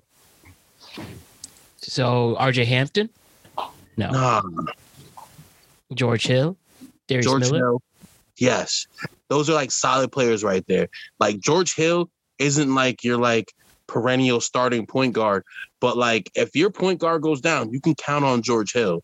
Mhm. You know what I'm saying? Like LeBron will preach George Hill's like like fucking uh, clutchness and shit like that. The thing about it is, Duncan Robinson is playing phenomenally. Bam is is jumping through the roof, and then you have a player like Jimmy Jimmy Butler who guaranteed can change the tide of any championship team. Fact. Mhm. It's going to come down to how they how Giannis and and um and Khris Middleton play because if they wall off Giannis in the paint and they force those other guys to make shots, you know, Pat Connaughton, DiVincenzo, and so on and so forth, if they force them to make shots, you know, it's going to be very difficult for Milwaukee because then it becomes a make or miss league. And I think that, like you said, with Robinson and Tyler Herro, if they step up and they match them with three point shooting, it's I think Milwaukee could go out could go out the first round. Duncan Duncan is playing ridiculous. Duncan is playing ridiculous. Like he's he's much more confident as a shooter. Um, Jimmy Butler, like this is the thing. Jimmy Butler's not going to give you outstanding play until it's necessary, until it's time. Yep. They secured their spot. You know, like it went from it went from Jimmy's going to Miami to retire. It's a retirement home in Miami. So like they, they ain't going nowhere to the to the finals. You know what I'm saying? And now back in the playoffs again. Solid after being out of the playoffs for like what four like like Yep. Since LeBron left. Yeah. Now, I think real quick, I think a huge benefit for Miami is the fact that um, Jimmy Butler doesn't have to exert himself defensively. He can take those possessions off because you got Crowder, Ariza, and Iggy Wallen off Listen. Giannis. You know that's a big Listen. deal, and like, and and the only the only the only shot that I think that Milwaukee has to kind of return the favor covering Jimmy Butler is PJ Tucker. You got to count on him, man. Picking up Crowder, that's a fucking fire pickup. Like like people don't understand the bench. We have bench depth. Like um a- our rookie um Achiuwa, I can't say his name. I don't want to butcher it. Like fucking. He's solid, precious. He's solid. Like you know what I'm saying. Um, I don't think we got Oladipo playing. Yeah. But, he's out for the um, rest of the year. Yeah, yeah, but that sucks. but that would have been that would have been another tied pe- like a tied break, like tide changing like piece right there. Not saying that he's gonna give you like 20 points now at this point, but even those 12 points that he give you, you know what I'm saying? Put him on a second lineup with Iggy, even have him out there with um running point real quick, you know what I'm saying? With Jimmy. You just gotta and then Jimmy's always gonna give you the work that he needs to give you. Yep. Definitely, definitely. So, focusing on the next round, you have the Clippers versus the Mavs. Man, this is a team with a lot of crazy things going on. I think, don't forget, you have the Clippers with PG and Kawhi. Don't forget, they become free agents after this year. You have the Mavs with Luka and KP hating each other, but still getting in some wins. I'm in, I'm intrigued to hear what you think, Alex. How do you think this is all going to unfold?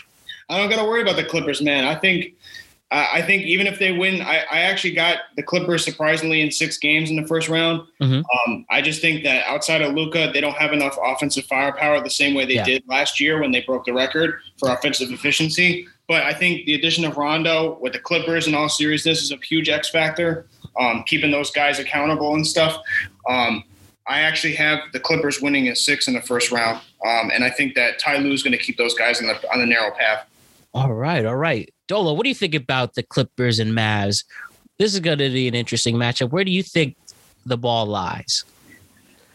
Honestly, it, like the the whole chemistry issue with the Mavs between you know Luka and um KP. and KP that that I mean, if the rumors are to be believed, that does uh, cause a divide. Uh, um, and yeah, like like Alex was saying, like you know Rondo being on the Clippers uh, to facilitate a lot of things, and you know, like I, honestly, I didn't know Kawhi and PG were going to be uh, free agents after this season. Yeah, already. The time's up. Yeah. If, so he'd have to make a real run at it. So yeah, I mean, yeah, this is their this is their chance. I mean, I think the I think the Clippers I I think the Clippers got it only because um only because of what's going on internally with the Mavs. If it wasn't for that, I'd I really I'd, I'd put my I like Luka Doncic a lot. Um and uh yeah, what, what they got in the Mavs has been pretty pretty impressive. But uh for this for this matchup and for the circumstances involved, I definitely see the Clippers taking it. Mhm, mhm. Bars, what do you think of this matchup coming into this? I agree with Alex. And Alex. I agree. I, I, I'll wait. I'll I wait. got nothing to add. All right, all right, cool, cool. Now, the last matchup to discuss. This is one of the coolest things to say on this podcast ever. The New York Ah. Knicks are the fourth seed playing the Atlanta Hawks, who we've had success with look at this season. smile. And the Knicks are here with a great end to the great end to the season. Uh, the Cinderella story that everybody can look back Matt, and You enjoy. just started glowing. You just started glowing when you started talking about this. Yeah, and it. it, it's time. It's been such a long time. I'm on the. I'm as hyped as Spike Lee and Stephen A. Man, I know it's man. time. And I think the Knicks have a legitimate shot to win this. I think they can win this first round. I do think. I think with the rise of how good their defense has been, I think they have point guards who can compete with Trae Young, though that's the one thing that has to get changed in the offseason is a more secure one. But the resurrection of D- Derrick Rose, honestly, why not with all the momentum he has on his back? Julius Randle becoming a top 10 player has been fun.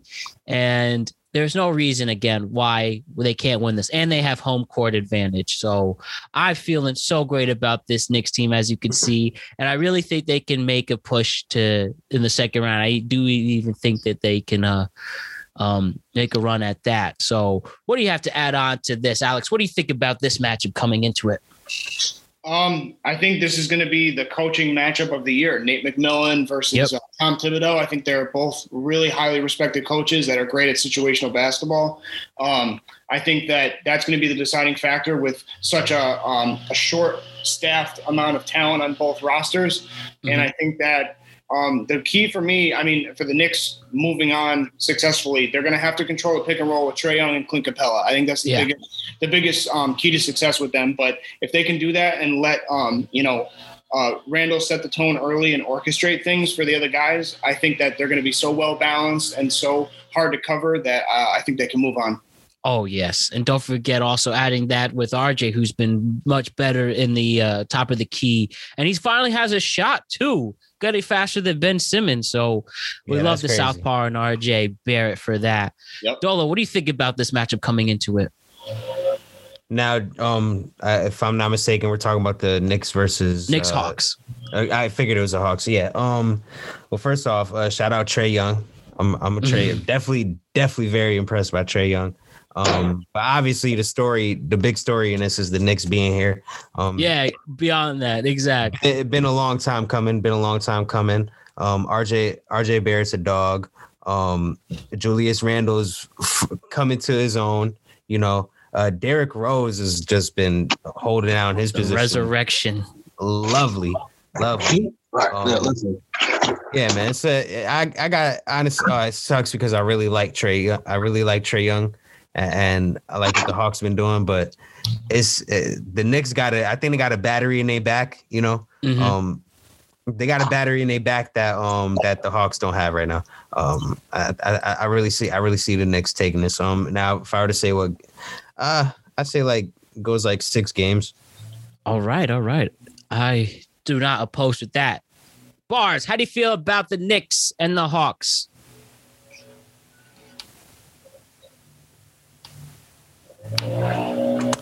Oh, we need that volume back up, Bars. One more time. Bad. The yard man. My bad. I was I was muted. Um, real quick before my phone dies. Uh, fucking. Um, real quick before my phone dies. You're not gonna like what I'm about to say, but on some real shit, I think Atlanta could take y'all out, and that's Really? just Tell me why. and that's just a fact. Because um, yeah, they do have people to stop Trae Young probably in the point guard matchup. But do you know that Derrick Rose plays on a minutes restriction because of his injury? And like I think they got to pick that up in whatever contract that um that he, he does sign. I don't know. I don't know if that's a fact, so don't quote me on it. Mhm. But I do. know Nah, I hear you. D Rose, I don't think is the biggest impact for that. But nah, my bad. Go ahead. A- as far as as far as stopping, as far, uh, you got Ntilikina, but like, all right, cool. Um, you got Bogdanovich. They got Bogdanovich over there. Um, they That's made a one thing too. they made they made a rise from from actually like having a good seed falling and they, they worked their way back up. You know what I'm saying? Um, fifth seed, yeah, they couldn't co- they couldn't quite beat the hump, but I think they're fourth, third seed capable. Like, um, they got Clint Capela, so they got a couple pieces down in the paint. Um, DeAndre DeAndre Hunter, um, John Collins, if he's still over there, like, um, they got a couple players. They got a couple players, man. So if the Hawks is healthy, they can give y'all the run. I see seven games going that way. I Trae hear Young might go on that. off. He's he has a potential to go to fuck off. I'm not gonna lie. But I think the home court advantage is the hugest aspect with this, especially for a Madison Square Garden who hasn't seen a playoff game in eight years. I think Right, that's right, going to be a huge, huge factor into this. And the fact that they always keep winning at home as well. That's going to be an, an important thing to take note for this. What's their record Frank- at home? My bad. off the t- off the top of my head, I could do a quick search. But while I'm doing that too, I think you know Frank Ntilikina, even off the bench, specifically for defensive purposes, is uh just a huge aspect. I think coming into late to a game, it's gonna matter. And by the way, the Knicks are 25 and 11 at home, so 13 games over 500. And again, they're also in 7-3 in the last 10 games. And again, we though the Hawks have been winning as well, the Knicks have owned this team throughout the regular season as well. And I definitely hear your points there, but I just think with the momentum high, with how great Julius Randle has been taking over, I think the Knicks are going to be just fine and smooth to the go to the second round. Yeah, So- no. Um, bars. I think the if I think the problem with Atlanta is they become too one dimensional. If Trae doesn't have it going on, if they can shut down and control the screen and roll with Capela, that's going to be a recipe for disaster for them. Mhm. So, and I think, you know, don't forget too, another great person who could compete with Capela and who's been amazing on the defense side is Nerlens Noel. It sucks that uh, Mitch Robinson isn't there, but it's still apparently rehabbing. I might even see him in a second round if we make it. But New Nerlens Noel with the block shots is just catch it, uh, taking over turnovers like a quarterback intercepting uh, in the secondary. I think that's just another huge factor. And they can get those boards as well. Julius Randle's great on the boards and get that and just the scoring. This team could score a lot on top of their intense defense. And I just feel that the Hawks will not match up. All right. You agree, were saying bars? Yo, man, bars going off. We just can't hear I feel like I feel like the offensive output in the backcourt is gonna is gonna be able to to solidify like like my my choice in the Hawks. I'm telling you, Mhm. um, Bogdanovich, Trae Young. Bogdanovich was playing over there in, in the Kings, and he was underrated for a long time. So now that he's playing over here in the East, like I think that he's got a better chance at at busting through that hump that he was never able to get. He's never been in the playoffs, so a lot of that team does lack playoff experience. But let's see what's going on. Let's see what's good. That's that's the my final notes on it. You're making my point. You're making my point for the Knicks, man, because Thibs does have that experience, and so does Taj Gibson and Derrick Rose and a lot of those cats, man. Yeah, they ha- they actually have like they actually have a good solid core. It's not even it's not even bullshit. And I think Julius Randle might have just a little bit of playoff experience. I'm not sure. Don't quote me on that. Nah, he's never been in the playoffs actually before. Not with the Are you on Lakers or Pelicans? Where was, Pelicans. where was he at? The Pelicans? Not on the Pelicans. No, nothing. So this would be a first time for him too. Let's see what's going on. Let's see if they let's see if he could hold up if he could hold up to the pressure. Absolutely. Well, that's that's the key. They got no pressure. exactly. We're playing with house money on this. Yeah, Yeah. Yep. So with a fully Hopefully- charged battery. we could take this over and then we could somehow get closer to that major Nets Knicks conference final. You know the NBA will do that. We need to have some refs, um, old refs do what they have to do and manipulate the games for us to make it happen. So we'll see how that all Yo. unfolds. Just one last thing, as I mentioned, and we'll start with bars just in case we don't want your phone to die on this. Quick thing. Shot in the dark for what we talk. Who's winning the finals before the playoffs start? Who's winning the East? Who's winning the West? And who's winning it all? Suns versus Heat. Suns versus Heat. All right. Boy. That'd be fun. That'd be fun. What do you say, Alex? Shot in the dark. What do you say? Right here, right now. Who's winning the East? Who's winning the West? Who's winning it all? Man, let me tell you something. This is assuming health. Assuming health, I got LA Milwaukee. Lakers Milwaukee. Lakers, Milwaukee. Wouldn't that be a great coincidence?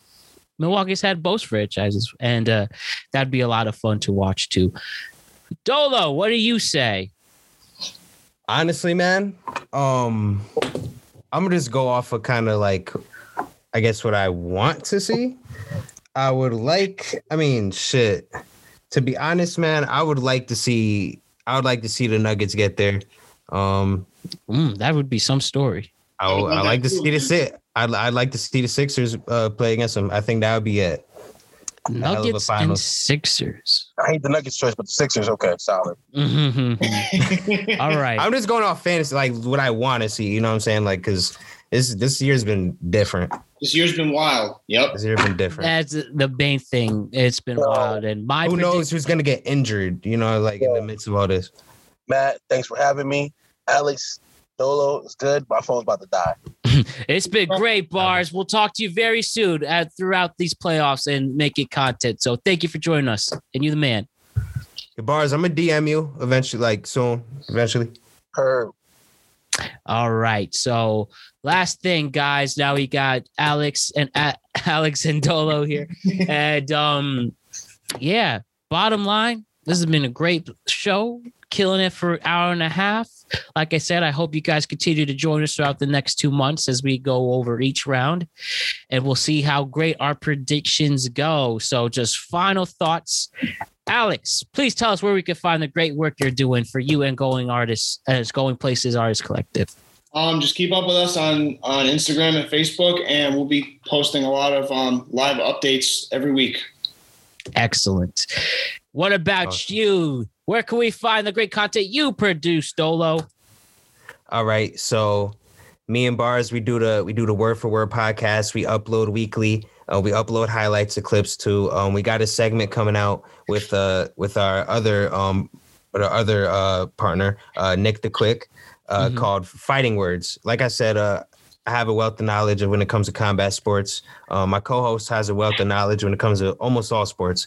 So you know, um, we're gonna come together, make something big with this fighting words segment. Um, you can check out Dolo Reacts on YouTube. It, uh, my social medias have been dormant at the moment. Um, I'm kind of uh, reconfiguring how I'm approaching the whole content creation thing. But you can anything that I'm up to and anything that's going to be uploaded soon will be on Dolo Reacts, Word for Word podcast, Word for Word podcast uploads weekly, and yeah. Excellent, excellent. Oh, and my season prediction, and this is based on pure heart and knowing this is definitely just a pure heart decision. I'll go with the Knicks winning the East. I don't care. I'm going with the Suns and the Knicks finals. Originally, at the beginning of the year, I said Bucks and Clippers. I did say that in a pre NBA preview, but things have changed, and we're just go. The pandemic is on its way over. I'm just going to put my team, the Knicks, one in the East, having the craziest run ever. Knicks and, um, Suns, that would be nuts.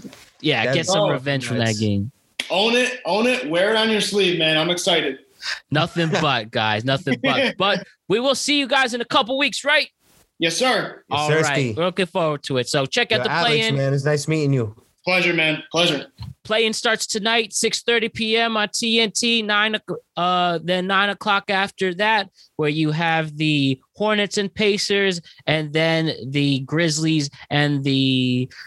Wow, we keep talking about these teams again. And then we have the Grizzlies and the Spurs. That's tonight. Tomorrow you have the Warriors and Lakers on ESPN at 10 p.m. And right before that is the Warriors and the Celtics. So lots of fun in store. Thank you again, Alex. Thank you again, Dolo. Thank you again, Bars. And we will see you all very soon. Have a great Great night. games, boys. Take care. Bye. Nice chopping it up with y'all. My guys, Dolo Ren, Bars, and Alex, thank you so much for coming on the show and giving a powerful, classic performance to break down the NBA playoffs with me. I appreciate you guys so, so much. And don't forget, we're going to be breaking down the NBA playoffs throughout the next two months, and we have a lot of fun in store. But I just want to thank the greatest listeners and fans in the world for tuning in every single week. The show is not possible without you, and I love and appreciate you all dearly. Thank you for all the people who help make my life fun, entertaining, and enjoyable. We are back here on Thursday, May 20th, with my great buddy Dennis Biddy for a very deep, emotional, but real conversation, which is, of course, productive in every single way. Dennis Biddy's on Thursday. For the rest of you, have an amazing week. Continue to grind, continue to make us proud. And don't forget, tomorrow is May 19th when we have New York, New Jersey, and Connecticut opening its doors for businesses as we are getting closer to the end of this pandemic. We have an exciting day tomorrow there. Shout out to all the great people in the world who make my life a great adventure, including the person I've been playing Truth or Dare with. Continue to stay a cool and awesome person. And yeah, my name is Matt Brown. I am the host of the Productive Conversations podcast, and I will see you all on Thursday. Now, go have an amazing two days, and I can't wait to check in with you after that. All right, everybody. All she needed Peace.